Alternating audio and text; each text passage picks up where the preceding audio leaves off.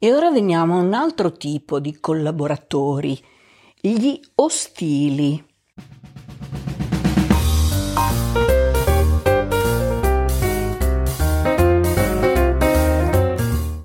Chi sono gli ostili? Sono quelle persone che si lamentano sempre, che fanno polemica su tutto, che criticano abbondantemente, soprattutto di nascosto, sia i colleghi e sia i loro titolari.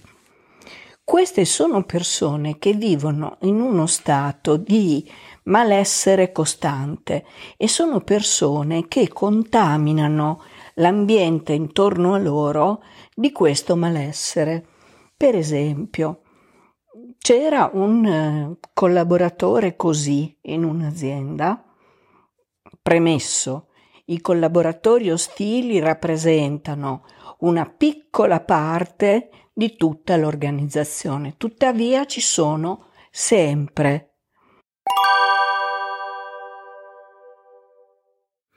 In tutte le aziende c'è una piccola percentuale di persone che si possono definire ostili.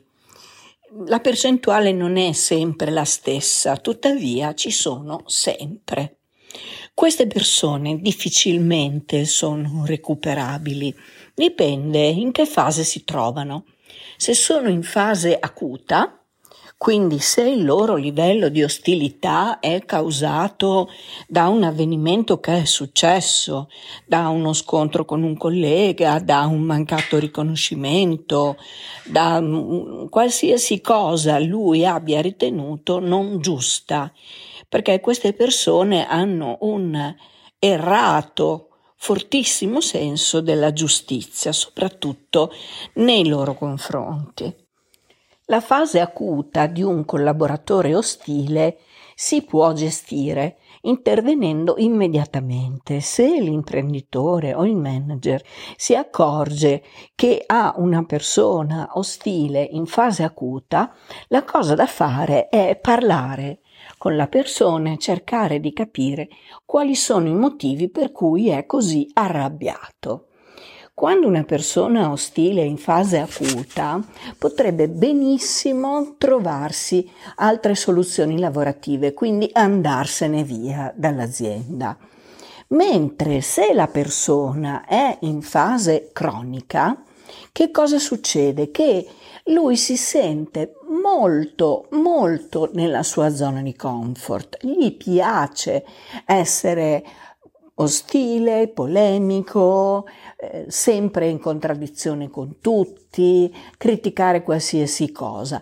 Fa parte del suo modo di vivere il lavoro e in qualche modo lui attira l'attenzione su di sé. Ecco, quando una persona ostile è passata dalla fase acuta alla fase cronica oppure è sempre stato nella fase cronica, quella persona difficilmente è recuperabile. Quindi anche se noi gli parliamo, cerchiamo di andargli incontro, facciamo cose per risolvere le sue esigenze, lui avrà sempre comunque qualche cosa di cui lamentarsi. Un esempio, in un'azienda mia cliente, Mm, c'era un, una persona che si lamentava costantemente che in tutte le attività che facciamo in azienda aveva sempre una fortissima rabbia nei confronti di tutti. Questa persona ha trovato l'occasione per mm, tirar su, diciamo, un gran polverone e ha coinvolto anche dei colleghi che non erano in quel momento ostili verso l'azienda, ma gli ha fatto in qualche modo credere con la sua leadership negativa, perché teniamo conto che gli ostili qualche volta usufruiscono anche di una sorta di leadership negativa, sono dei trascinatori al contrario delle altre persone che lavorano con loro.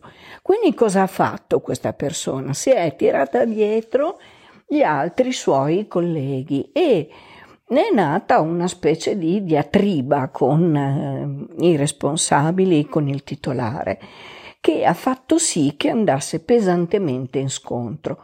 Poi cos'è successo? Dopo che aveva minacciato tutti di fare azioni anche serie di qualsiasi tipo, se n'è andato, si è dimesso.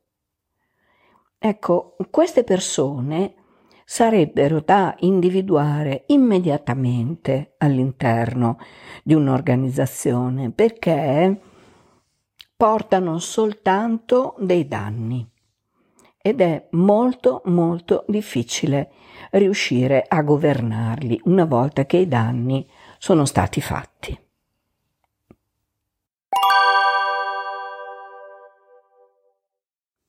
Quindi come si fa a riconoscere gli ostili? Non è semplicissimo. Difficilmente l'imprenditore si accorge di avere attorno a sé delle persone ostili, perché da dentro è più difficile individuarli. Infatti il mio lavoro consiste inizialmente, quando comincio un progetto con un'azienda, di in intervistare, di eh, chiacchierare un po' con tutte le persone individualmente in colloqui di un quarto d'ora, 20 minuti, non tanto impegnativi. E nel, nella durata di questo colloquio mi rendo conto del tipo di persona che ho davanti a me. In quel caso gli ostili si smascherano da soli perché ci sono una serie di indicatori che me li fanno individuare.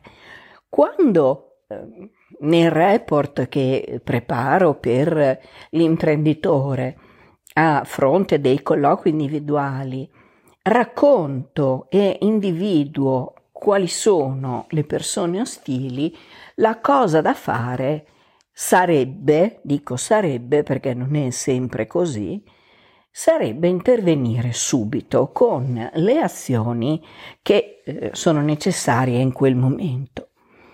La cosa più difficile è convincere l'imprenditore a riconoscere queste persone come ostili, perché magari lui o lei fino a quel momento non se ne sono accorte e tendono sempre a giustificarli questa è purtroppo una modalità assolutamente negativa perché porta poi nel tempo a riscontrare problemi sempre più grossi. Per cui una volta individuati i eh, personaggi ostili bisogna assolutamente metterci mano subito.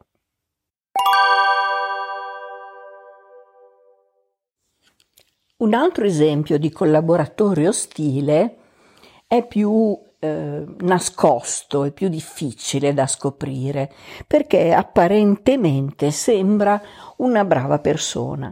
Tuttavia, che cosa fa?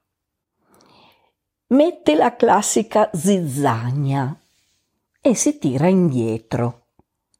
Quindi fa la spia, va a dire ad altri colleghi come si comporta qualcun altro, senza mai andare dai responsabili diretti, senza mai andare dal titolare o dalla titolare.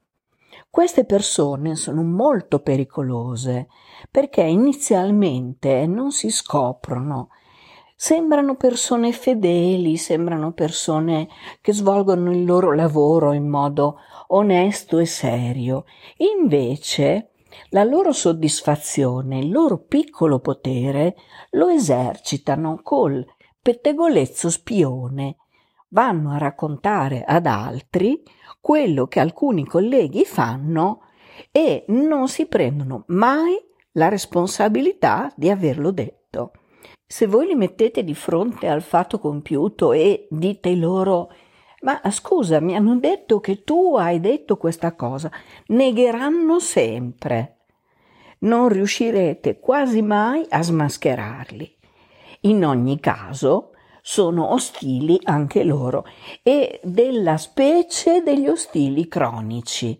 Queste persone non hanno nessun interesse ad andarsene dall'azienda perché trovano soddisfazione nei piccoli dispetti che fanno agli altri. Sono tuttavia estremamente pericolosi.